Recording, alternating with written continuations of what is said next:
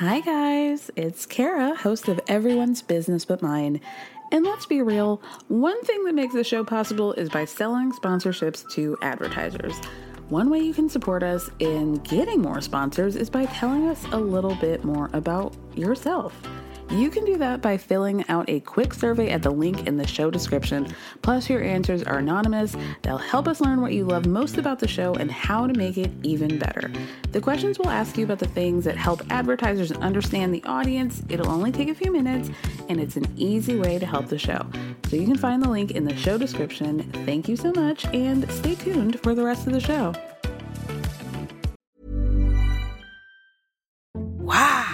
Nice. Yeah. What you're hearing are the sounds of people everywhere putting on Bombas socks, underwear, and t-shirts made from absurdly soft materials that feel like plush clouds. Yeah, that plush. And the best part? For every item you purchase, Bombas donates another to someone facing homelessness. Bombas. Big comfort for everyone. Go to bombas.com slash ACAST and use code ACAST for 20% off your first purchase. That's bombas.com slash ACAST. Code ACAST. Mom deserves better than a drugstore card. This Mother's Day, surprise her with a truly special personalized card from Moonpig. Add your favorite photos, a heartfelt message, and we'll even mail it for you the same day, all for just $5. From mom to grandma, we have something to celebrate every mom in your life. Every mom deserves a Moonpig card. Get 50% off your first card at moonpig.com.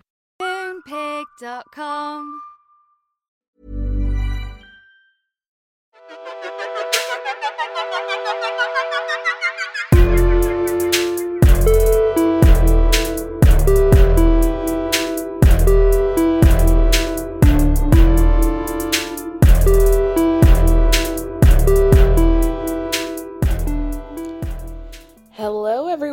Welcome to another episode of Everyone's Business But Mine with me, Kara Berry.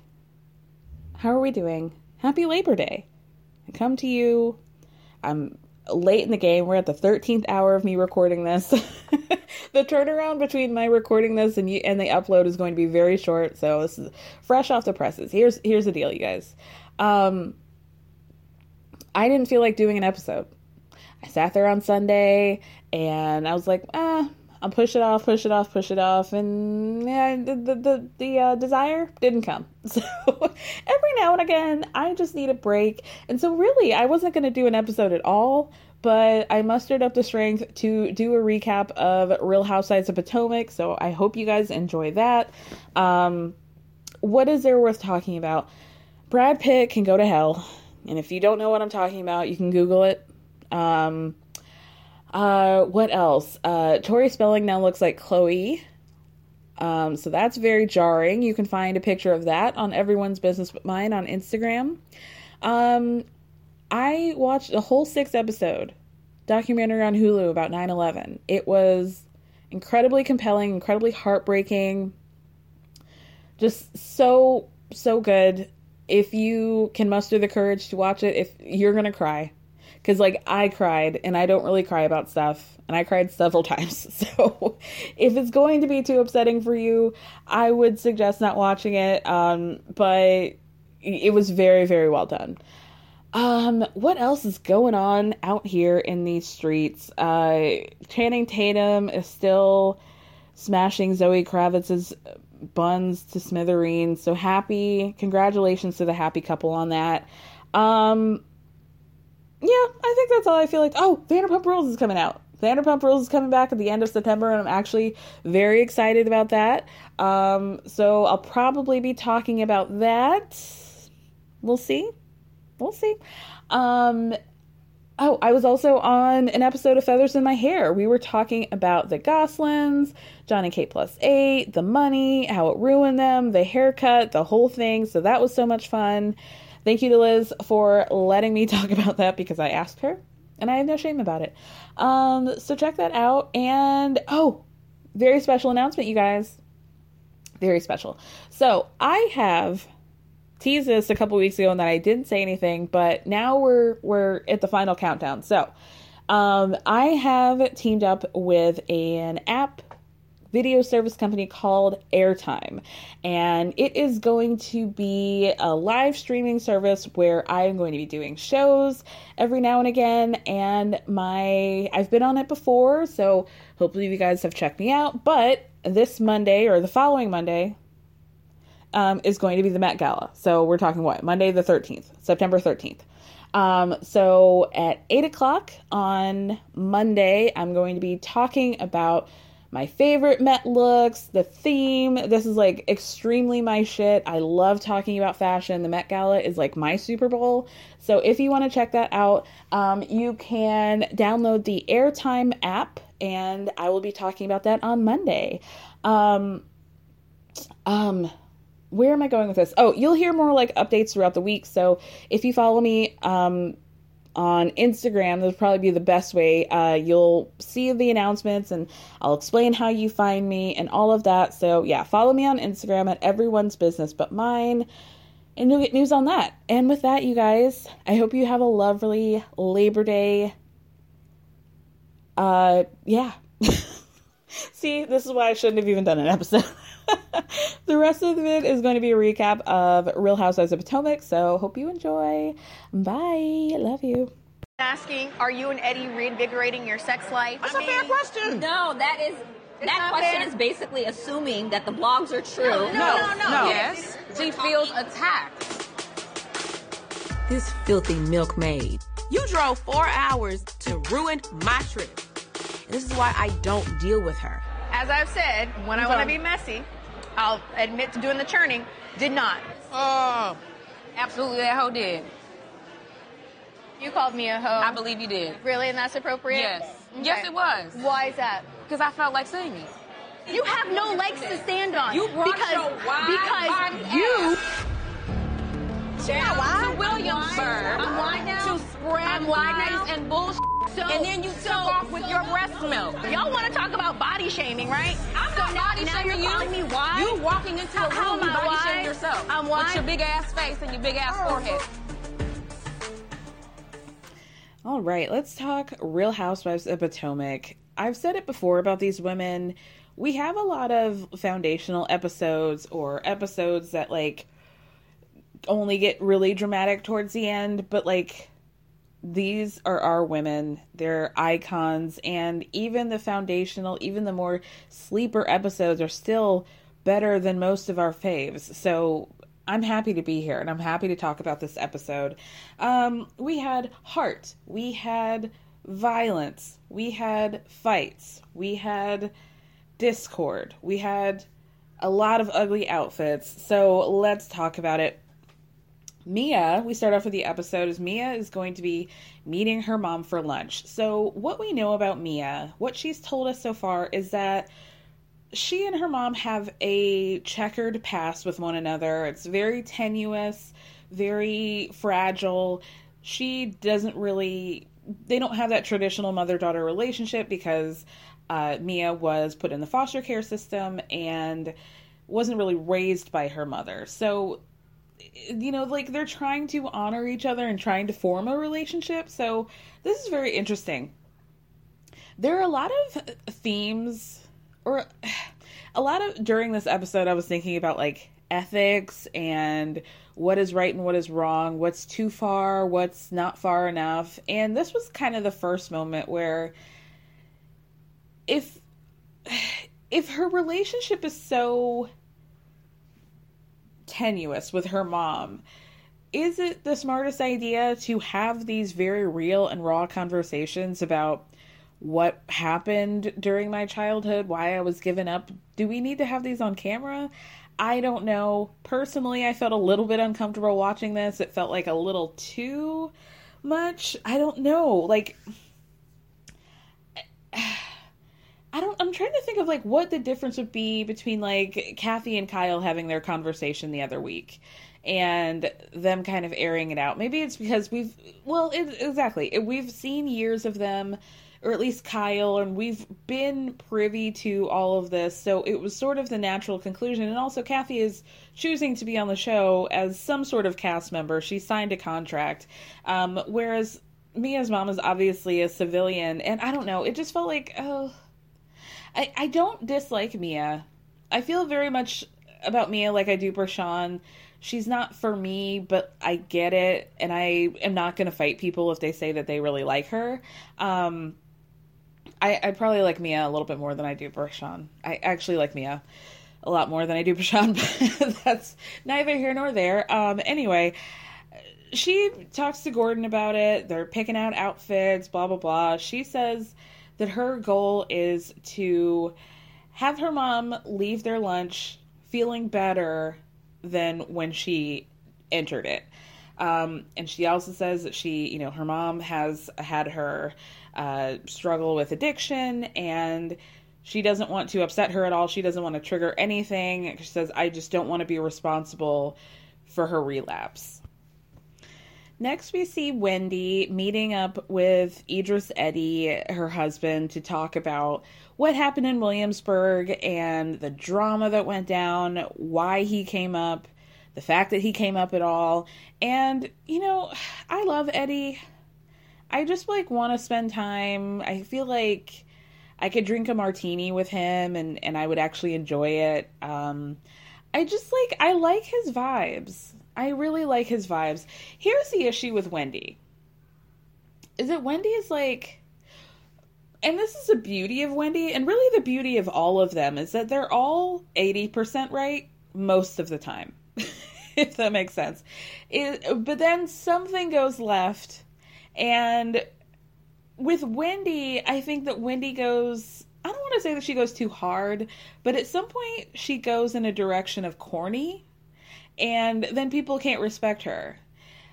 You know what I mean? Like it's just eh, it's difficult for me, but I I do like Wendy and I like her relationship. I, I do Okay, so on the episode of Feathers in My Hair, we brought up the fact we were talking about the Gosselins that um Jon and Kate, the longer they were on the show, they started off with like a pretty big village of people, family, friends, relatives, in laws that were helping them. And then as the years went on, it was like nobody was in their universe except for those children. No adults, no help, no friends, nothing.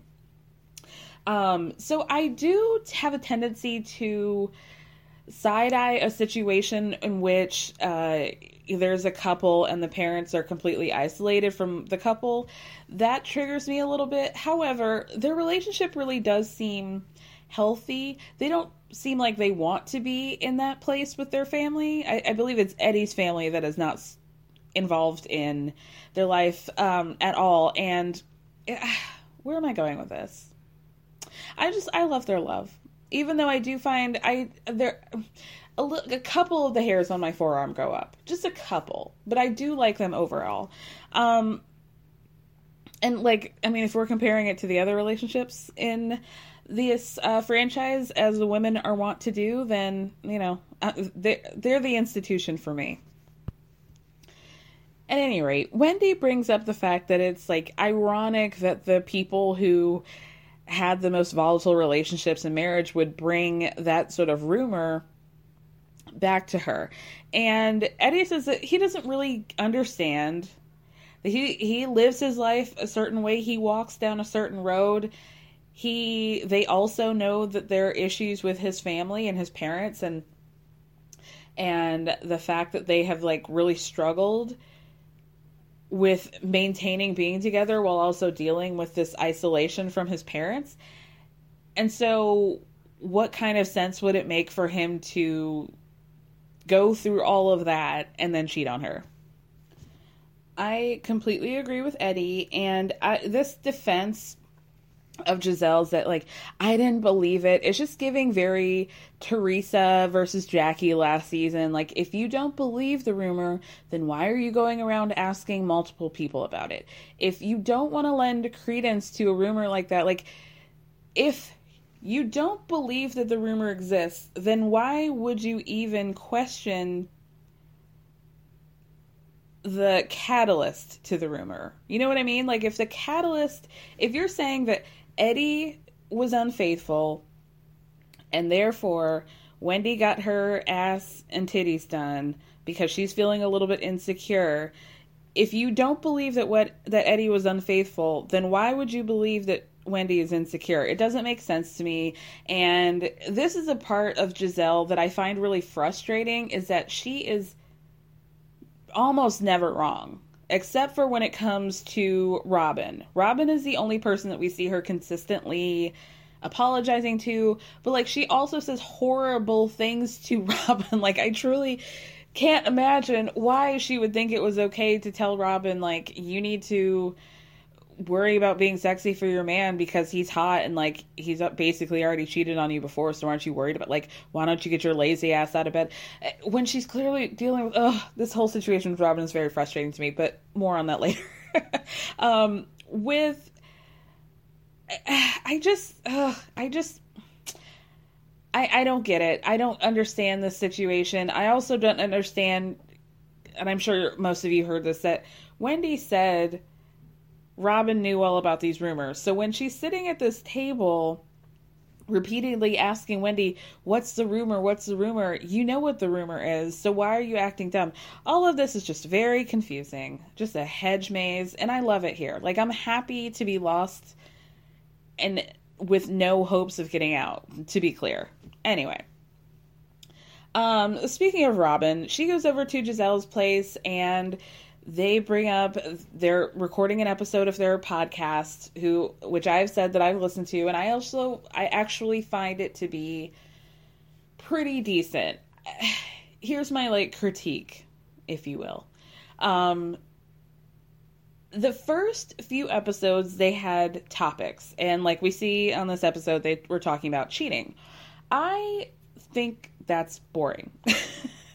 I think it's so boring, and I also think it is the fastest way to end a podcast is that you come up with these, you're like, oh, okay, the first month or six weeks, we're going to have all the topics. We're going to talk about cheating. We're going to talk about sex. We're going to talk about um, your friendship, your relationships. You're going to talk about your job. You're going to talk about whatever. And after that, you're like, oh, we don't have anything else to talk about because you've just laid everything on the line. And it seems like they have started to go more towards the route of talking about current events in pop culture. And I actually do think it's like a pretty decent podcast. With that being said, back to the show. Um, the topic, like I said, was cheating. So Gizelle says she st- she did some research and found out that if a man cheats one time, he is 350% more likely to cheat again.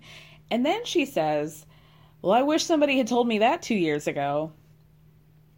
Uh, time the fuck out, ma'am. Um so okay, let me I'm just like my my soul left my body when I heard her say that, and it's trying to come out again, but like I'm trying to center myself so I can make a point here. It. Okay. So she goes to a confessional, and the producer asks her what she would have done differently two years ago. And Gizelle says, nothing. So then the producer says, Well, you said that you wish you had knew that you had known about it and you were dating Jamal at the time. And Gizelle says, Yeah, I was joking. What were you joking about? Where's the joke, man? Were you joking about the fact that somebody, uh, sh- like, that somebody should have told you two years ago when the reality is that you've known this whole time? Because, like, if I've known this whole time that Jamal was never faithful to you, then you certainly know it. Everybody in America knows it everybody knew this before you even went on. I mean, not everybody, but a lot of people even knew this before you guys, before Potomac even began, because of uh, Jamal standing in the church community, the black church community in particular. So to say, like, I wish somebody had told me that two years ago, ma'am, he told you that the your entire relationship. He told you that before you even got married because that's why your dad didn't come to the wedding and walk you down the aisle because Jamal had been cheating on you and you continued to stay in the relationship. So, okay. So then Gizelle tells production, I don't need statistics. I have Gizelle's statistics. Uh, you you most certainly do. But then she goes left. This is what I'm saying 80%. Yeah, you don't need the real sp- statistics because you have it in your own real life. But then she says, if you stay with a man long enough, he will cheat on you. Now, as a woman living in New York who has dated a certain amount, I know from a man who will cheat, they do not care. They don't care. And I get that. I don't believe that every man will cheat, and I don't believe it's just a ticking time bomb that's an inevitability. You, this is Jamal. This is Jamal doing this to you, and like he's been doing the entirety of your relationship. So her, it's so like dark for her to continuously protect Jamal, and I know that's her her kid's father, but like we all know what he was doing out here in these streets. He has the children to prove it. But I just I don't get it. I don't get why she still acts like we don't have all the information. it's strange to me. Back to the recording session. Gizelle basically says that she can forgive a one night stand. If you went to the strip club or you went to a bachelor party and you were hooked up with somebody and, you know, things happen, she can forgive that. But she's not signing up for a lifestyle of cheating because uh, how she feels about herself will always be more important than how she feels about a relationship. Okay. Okay, okay.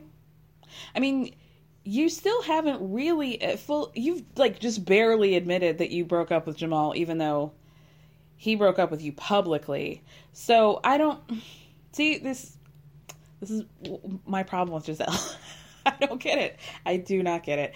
Anyway, um, then Robyn, and you know, another woman on the show who has had a very public infidelity situation, says that in her early days with Juan, when he would cheat, she would just turn a blind eye to it. But eventually, you know, there would be the nights where she would cry herself to sleep. And she had to come to Jesus moment where she said, I came to the realization that I was never going to let a man make me cry again. And she now does not have any tolerance for anything else or anything less than what she deserves.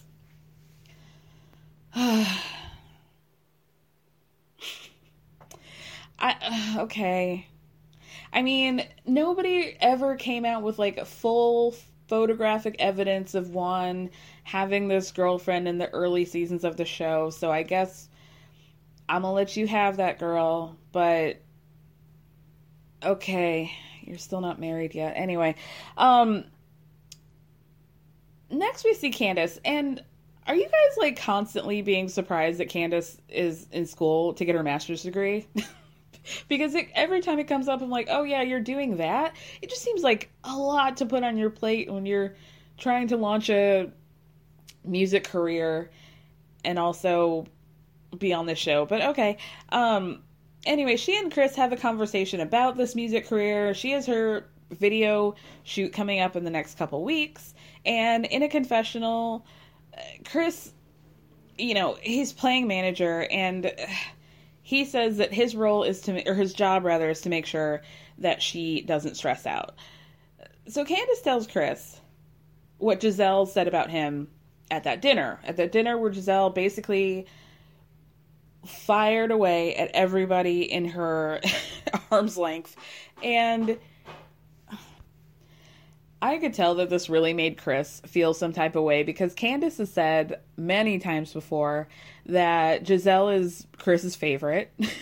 and so when he's finding out that she basically was like, Don't you feel like Chris is going to ride your coattails if you continue to let him be this husbander? Um, yeah, he, he was pissed he was really pissed.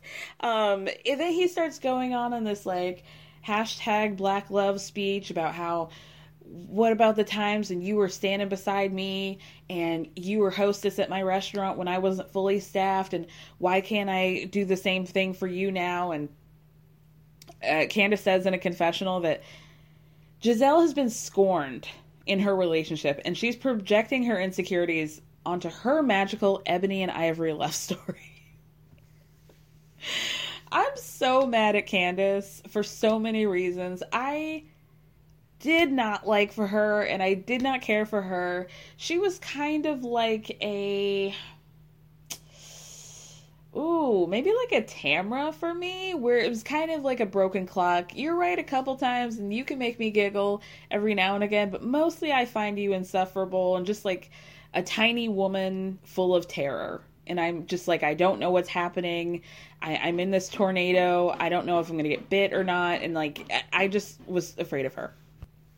But I'll tell you guys, her confessional both the look and all the jokes that she's cracking are so fucking funny.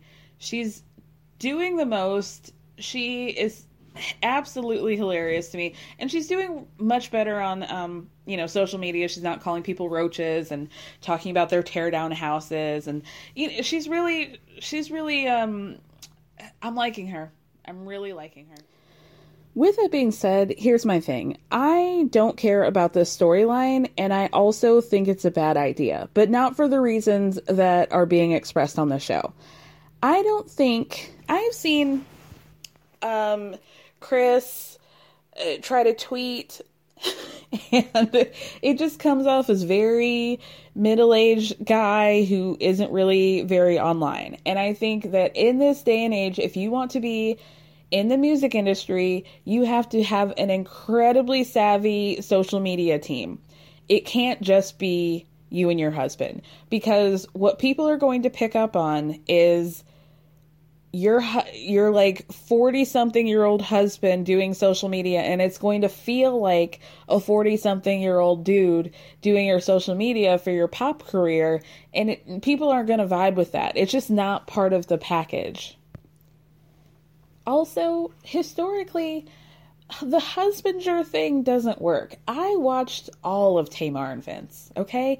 I saw that entire evolution and it did not work. We see Kandi trying to work with Todd on the next like Chitlin circuit um, play and I, it also doesn't work. There's just a lot of discord.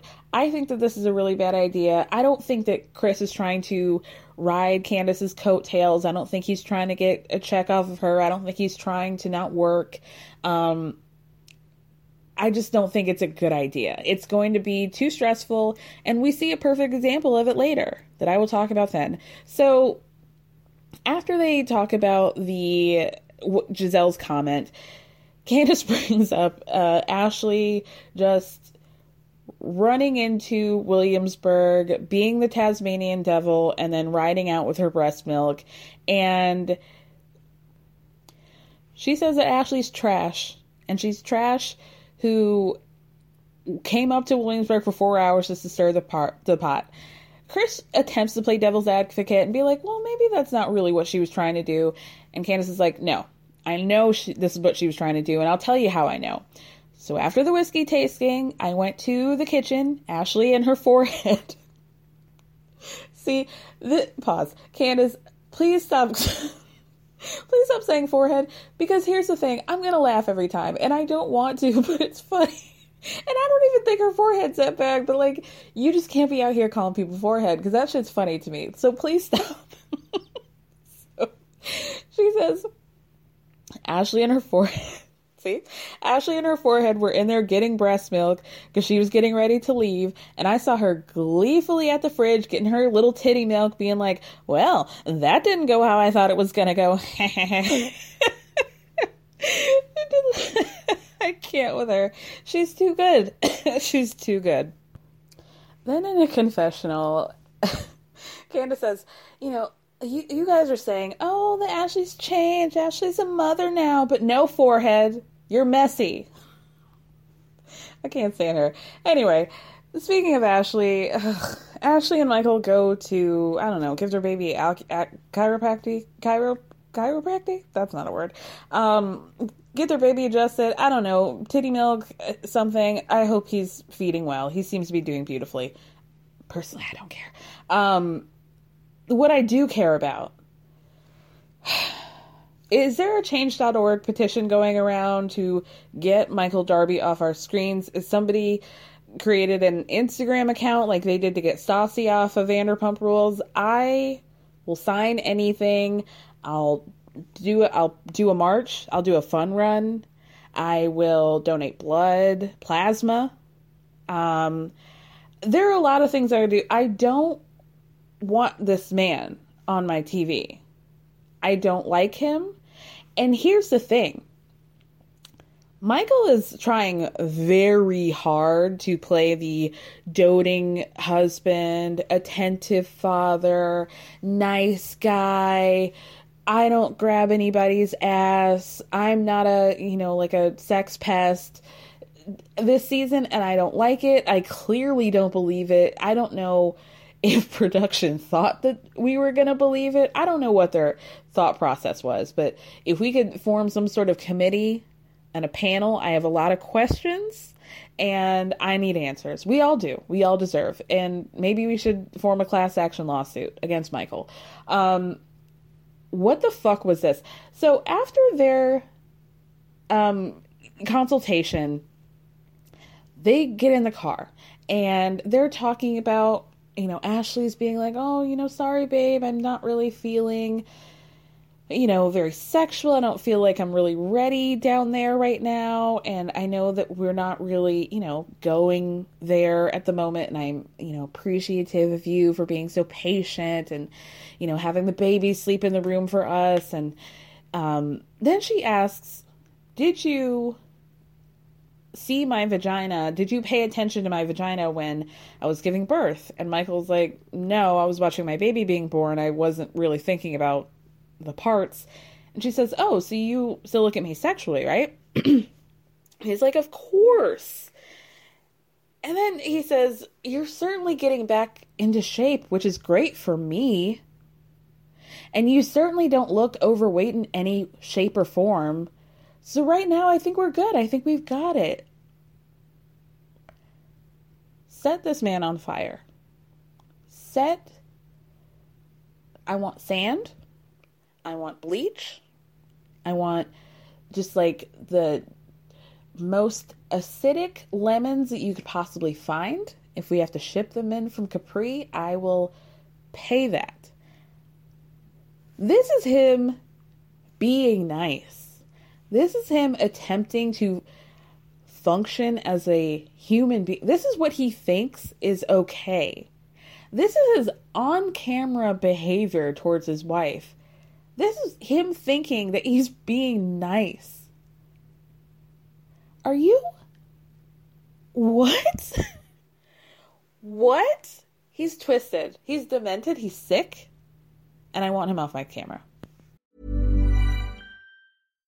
If you're looking for plump lips that last, you need to know about Juvederm lip fillers. With Juvederm Volbella XC and Juvederm Ultra XC, your lip look, whether it's subtle or bold, can last up to one full year with optimal treatment and no additional maintenance. Find a licensed specialist and see if it's right for you at juvederm.com today. That's J U V E D E R M.com. Add fullness to lips in adults over 21 with Juvederm Volbella XC or Juvederm Ultra XC. Do not use if you have severe allergies or a history of severe allergic reactions, or if you're allergic to lidocaine or the proteins used in Juvederm. Tell your doctor if you have a history of scarring or taking medicines that decrease the body's immune response or that can prolong bleeding. Common side effects include injection site redness, swelling, pain, tenderness, firmness, lumps, bumps, bruising, discoloration, or itching. As with all fillers, there's a rare risk of unintentional injection into a blood vessel, which can cause vision abnormalities, blindness, stroke, temporary scabs, or scarring. For full important safety information, visit juvederm.com.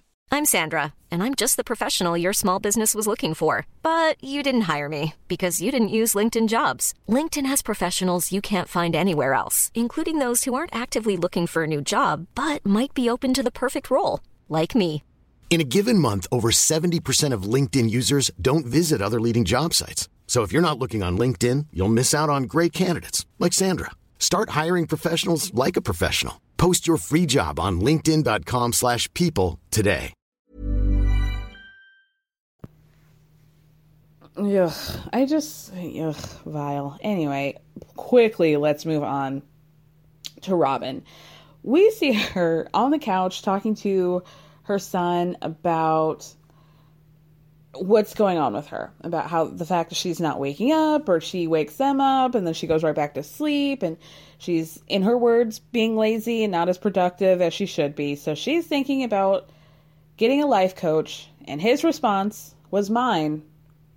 Which was, huh? now, clearly, his response was because he doesn't know what a life coach is, and like that's partially mine too. Um, but mine is, ma'am, I don't know if it's like ethical or if it's uncouth or not PC to talk about how people need therapy, but I think it's fair to say if somebody is being very open about the specific issues that are that they're going through and dealing with, it's not unfair to say that what Robyn said she was going through sounds a lot like if not depression, something that she needs to talk to an actual licensed therapist with a license and a degree in therapy and mental health and not a life coach. What is it? Why are these people so afraid of therapy? I don't get this. It's so interesting to me as a black person. I know that black people tend to shun therapy, psychology, psychiatry in favor of religion. But what I'm finding lately is that I would think that a therapist would be more of a go to option than a life coach because at least you know that that therapist has actually gone through like an accredited school. I don't know. Like, I don't want to diss any life coaches. Like, y'all feel me. But I think even y'all would agree that, like, the person she talks to on the phone specifically says that the difference between therapy and life coaching is that life coaching is really for people who are emotionally together and that they just need a push. So Robyn says, "Well, I don't think that's really I, or I do think that that's my issue. I don't think that I have like any emotion, like my life is pretty good." But what Robyn needs to understand is that a lot of depressed people's lives are pretty good. like a lot of depressed people will say, "My life is good, but I can't get out of the bed." Or my life is good, but I'm missing out on several major business opportunities because I just can't be motivated to get them done. I don't think her issue is simply uh, you know, get out there and really be somebody and like hold yourself accountable. This isn't like a bullshit. I don't want to say life coaching is bullshit, but I don't think that this is her issue. I think that she is going through things. I think she is putting on a happy face. I think she is downplaying what's actually going on and I just want her to talk to a therapist. That's all I'm saying. Like I want her to just try and then if she feels like, yeah, I mean this isn't really like my thing, then go to the life coach. I just think she's going in the wrong direction. At any rate, good luck to you, girl. I like Robyn most of the time when she's not like doing things in tandem with with Gizelle. Um so I hope she gets the help that she needs. I really do. Moving on. Um, Mia and her mom meet up for lunch. So things start off a little bit light, and they're talking about Mia's daughter and how she's like, you know, like spunky, and how Mia's daughter takes after Mia, and Mia takes after her dad, and her mom's like, "Yeah, when you were younger and you used to do things, be like, oh God, I can't believe it." Um, you know, she's acting just like her dad and it's getting on my nerves. So then Mia says, Well, about my dad, like, what did he do? And her mom is immediately like, I don't want to go down that route. I don't want to do this. So then Mia asks why. And then all of this comes out, and it was just very sad. Starts off by saying to Mia, You know that he's the one who introduced me to drugs, right?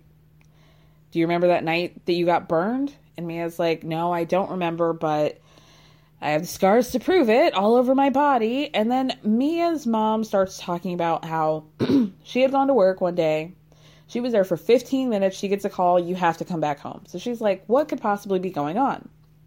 So what happened was Mia, child Mia, was making oatmeal. The pot spilled onto her. She had second and third degree burns all down her side, on her face, um, and she went downstairs to find her husband, Mia's father, down in the basement with another woman. Now, like, let's really think about that. Did. Who found Mia? Who called? Did they not know that the. Hut? Did they think that Mia was by herself? Why was he still down in the basement with another woman when she got back? Why was he not attending to his child?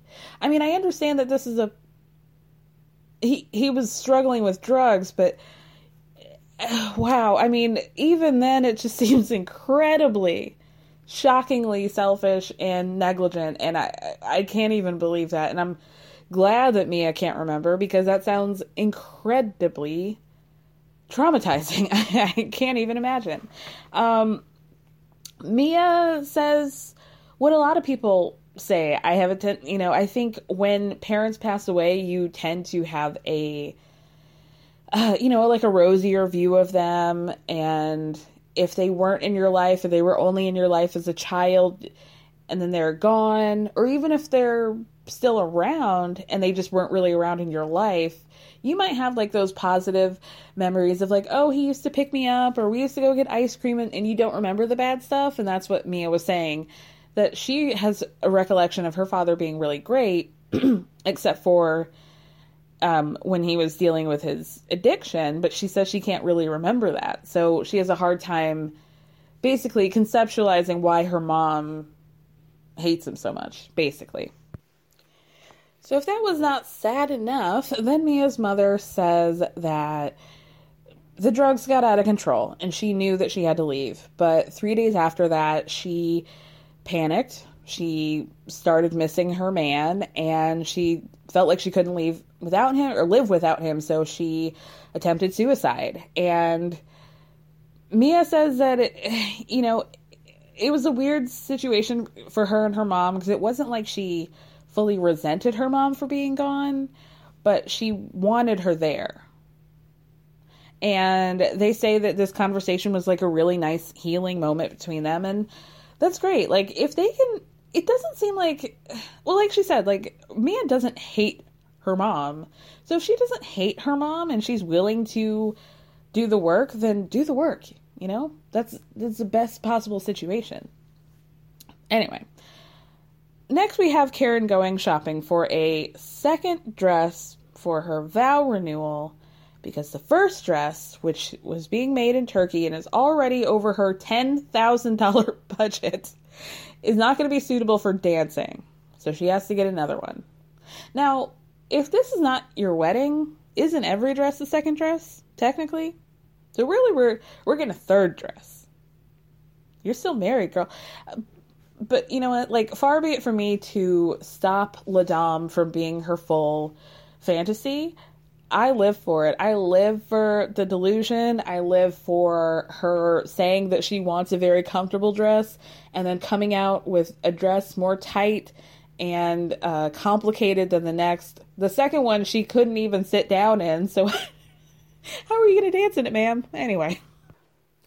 Wendy and Mia cho- join her to go through this thing. So I was just as confused as Mia. So Mia pulls up. The outside of this building is like the office. Like it's like a warehouse style building. Tan, nothing good about it, no windows, trucks outside, like very, very basic, right? The inside is like they got every piece of like crystal, fancy mirror, sparkles at like Hobby Lobby and just put it all in this space. So, what is this space? because she's trying on dresses, but also this is going to be the venue is the boutique in the back of the I just have so many questions about what's going on, but this is also going to be the venue for the vow renewal. Um Mia, when she finds this out after when Wendy tells her, she's like, "Wait, wait, wait. It's happening here?" Well, the interior certainly looks nice, but I think we might have to put a runner out for outside. I mean, it's giving Kandi's wedding. Do you guys remember Kandi's wedding special? Which, if you don't, um, I did a whole series on it on my Patreon, patreon.com slash EBBM podcast. Plug it. Um, they got married. She and Todd got married in a warehouse, and it was like, ooh, ooh. I mean, this is a little bit better because Kandi had to redo, like, when I say they got into warehouse, they got married in a warehouse, like, it was nothing but like bolts, a dirty mop, and a ladder in the corner. They had to redo everything. At least this place is done, but like I also don't know where I am. Is it a store or is it a venue? I, I'm so confused. So Karen comes out to talk to them about Williamsburg and how it was revealing. And at that point, Mia mentions that it's Robyn's birthday is about to come up. Gizelle is uh, having a lunch for her, and that she was invited. Mia was invited by Gizelle, but she noticed Karen and Wendy were not on the group chat. So she's like, "What's going on with that?" A producer asked Gizelle in a confessional why she didn't invite Wendy um, or Karen, and she says, Well, this is Robyn's party, and I want people who really care for her and wished her a happy birthday to be here there. And Mia, excuse me, Wendy and Karen did not wish her a happy birthday. So yeah, y'all hoes ain't invited. Karen tries to be the bigger person, kind of. kind of. And she says she feels like Gizelle is scarred and she doesn't want to kick a wounded dog. And Wendy says yeah, but you don't want that wounded dog to kick you either. so, and you know, she says, you know, even though Gizelle has her challenges, like we have our challenges with each other, and you know, I I just feel like loneliness and bitterness is makes you do crazy things, and because in her mind, in Gizelle's mind, she really thought she was in a relationship. Yikes. Um, and if she would just say that she was hurting, she would get the support that she needs, even from me. this is why Karen is an all star. She's a legend. that was just like perfect. Um, the perfect mix of like 33% empathy, 33% shade, 33% delusion. like, Gizelle doesn't want your help, ma'am, but okay. Hey, it's Danny Pellegrino from Everything Iconic. Ready to upgrade your style game without blowing your budget? Check out Quince. They've got all the good stuff shirts and polos, activewear, and fine leather goods, all at 50 to 80% less than other high end brands. And the best part? They're all about safe, ethical, and responsible manufacturing. Get that luxury vibe without the luxury price tag. Hit up quince.com slash upgrade for free shipping and 365 day returns on your next order. That's quince.com slash upgrade. Hey, it's Paige DeSorbo from Giggly Squad. High quality fashion without the price tag. Say hello to Quince. I'm snagging high-end essentials like cozy cashmere sweaters, sleek leather jackets, fine jewelry, and so much more. With Quince being 50 to 80% less than similar brands. And they partner with factories that prioritize safe, ethical, and responsible manufacturing. I love that. Luxury quality within reach. Go to quince.com slash style to get free shipping and 365-day returns on your next order. quince.com slash style. Um, so uh, Karen tells Mia, I have a message for Gizelle and I'm going to give it to you to give it to her during Robyn's uh, birthday lunch. And listen, Know I just want one thing. I want her to text me and say that she regrets using the word death. And we're good. I can do that. I'm willing to do that for the group. a benevolent queen. Ab- absolutely. Um, so this whole like that she's hanging on to the fact that Gizelle said you'll be in the grave before I lose my looks when what is his name? Why do I always blank on his name? Karen and I want to call him Jerry. Every time I want to call him Jerry.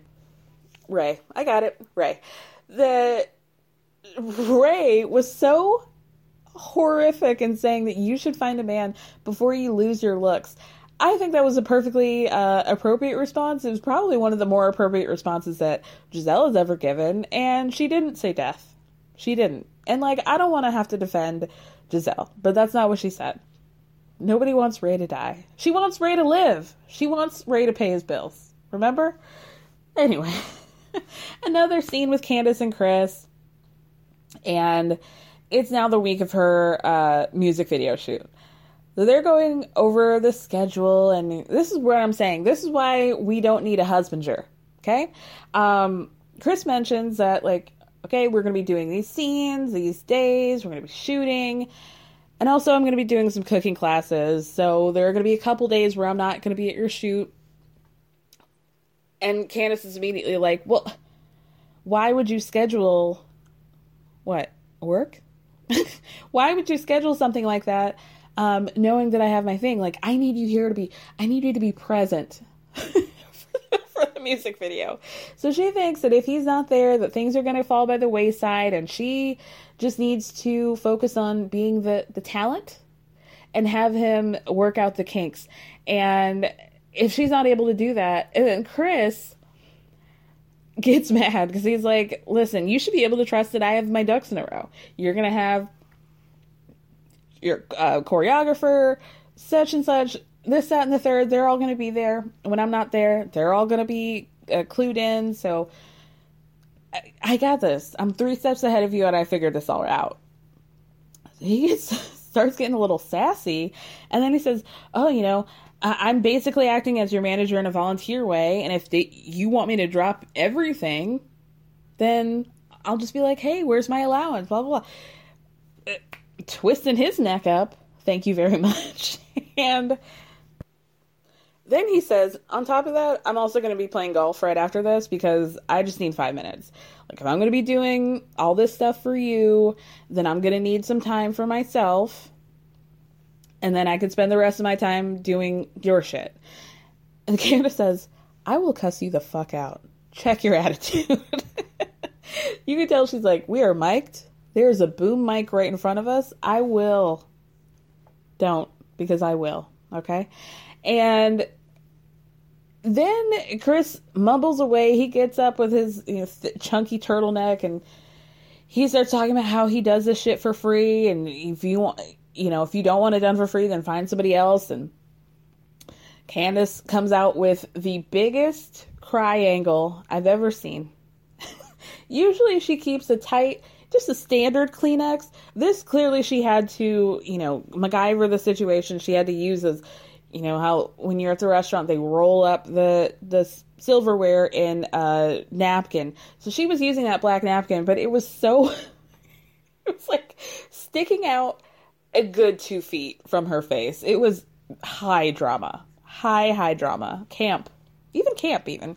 Um, so she is forced to sit there to pay for the the meal. I don't even think she got a bite of what looked to be very delicious macaroni and cheese. And they drove off in that very like that dark thing that happens on Housewives with the couples where, you know, like remember when Denise and Aaron uh, were going to the car and she grabbed Aaron and said, "Don't say a word." Right? Didn't he say, "I'm like I'm gonna strangle you" or something? Ooh, girl, let me not go down there. Um, actually, let me go down there. I just want to talk about something very random. This is about Real Housewives of Beverly Hills, and I'm so sorry, but this has been on my mind because as much as I know about uh, Bravo and Housewives, I don't remember this happening, and even in my years of being in like the Bravo fandom, nobody ever mentions this moment, and I was sitting there just slack-jawed. So, if you want to watch this, I it's the episode before the dinner party from hell. So Beverly Hills season 1, maybe episode 8 or something. Kim Kim Richards is a goat. Kim tells a story about how she was somewhere and she was manning a grill and she was cooking chicken on the grill. A guy comes up and they start getting into it over the chicken and then this turns into a meet cute somehow and she and like invites him over to hang out, kind of like a date situation, right? So on camera, this guy shows up with who I'm hoping is his granddaughter because she was maybe four. Um, and uh, he shows up with this child, and everybody. There's a bunch of people at Kim's place. Her kids, some random people. It's like she's having a get together when this was supposed to be like kind of a date, kind of a hangout situation with this guy. So she then wild. She then lies to him about what she has a guest at her home who has a baby. She lies about the baby being hers. she says, Oh, the baby's hungry. So she leaves this man to go fake breastfeed a baby that is not hers. It is so weird. The man leaves immediately. it is one of the most strange part. What? Why did any? I could not believe what I was watching. Anyway, let's get back to the present. Go back to Potomac. Anyway, um, the point was that they were having this conversation like, we're still mic'd up, even though we're in this car. Like, why did you do this?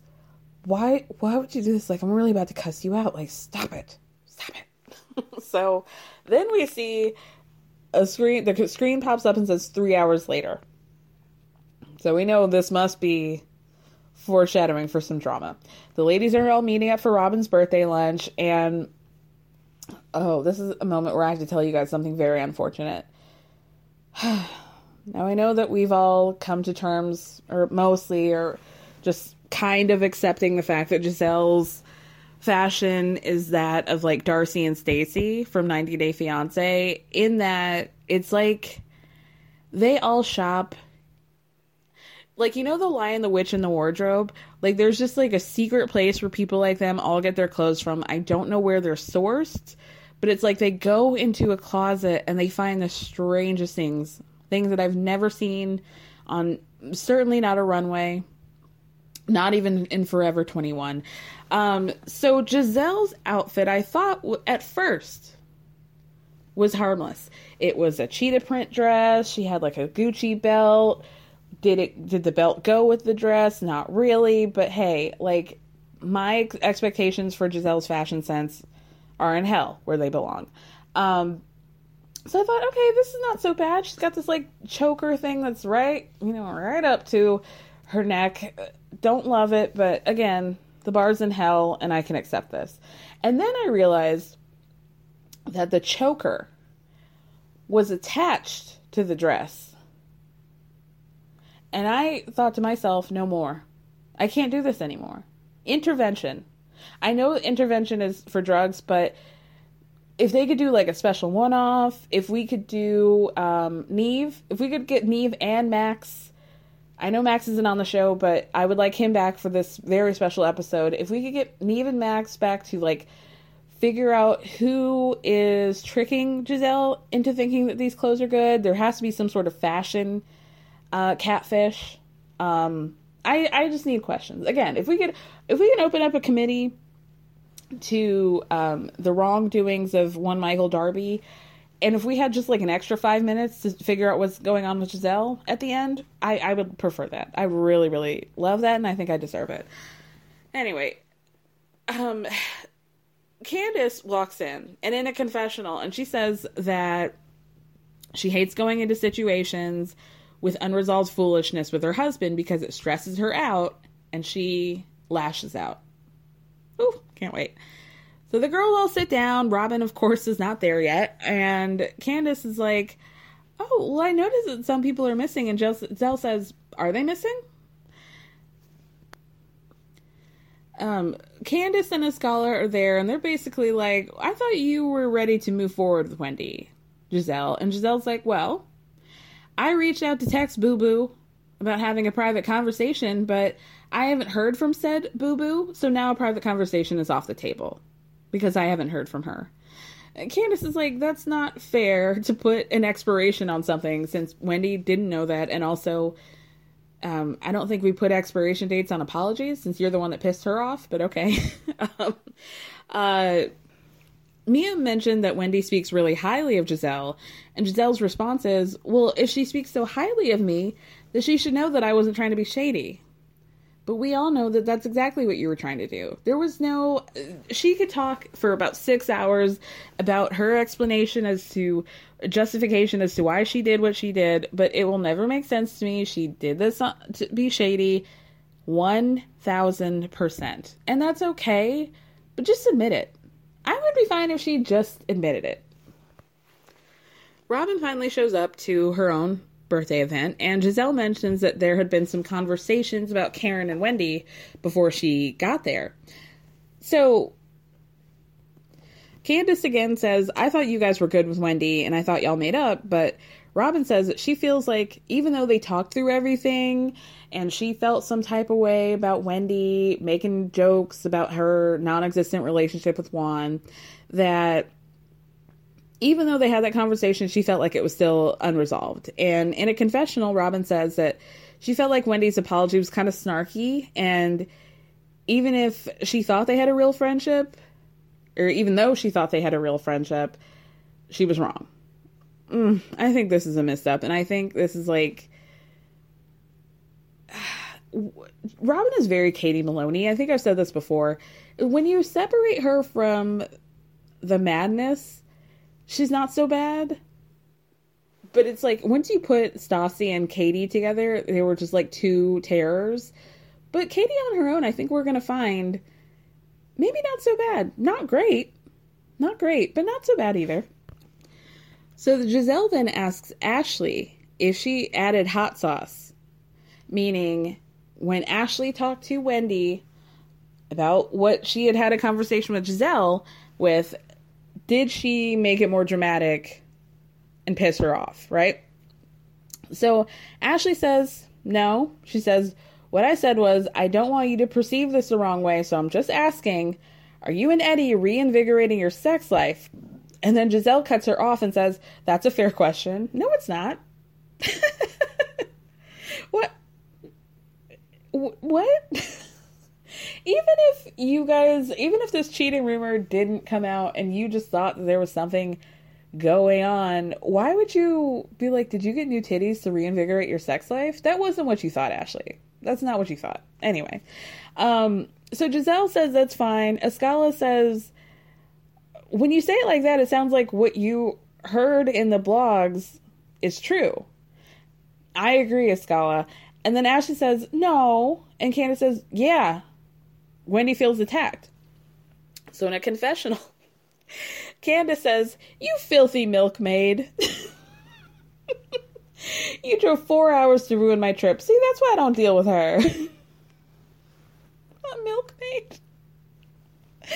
Uh, back at the table, Ashley says, like I said before, I can admit to being messy and churning the butter, but not in this case. And Candiace says, absolutely that hoe did.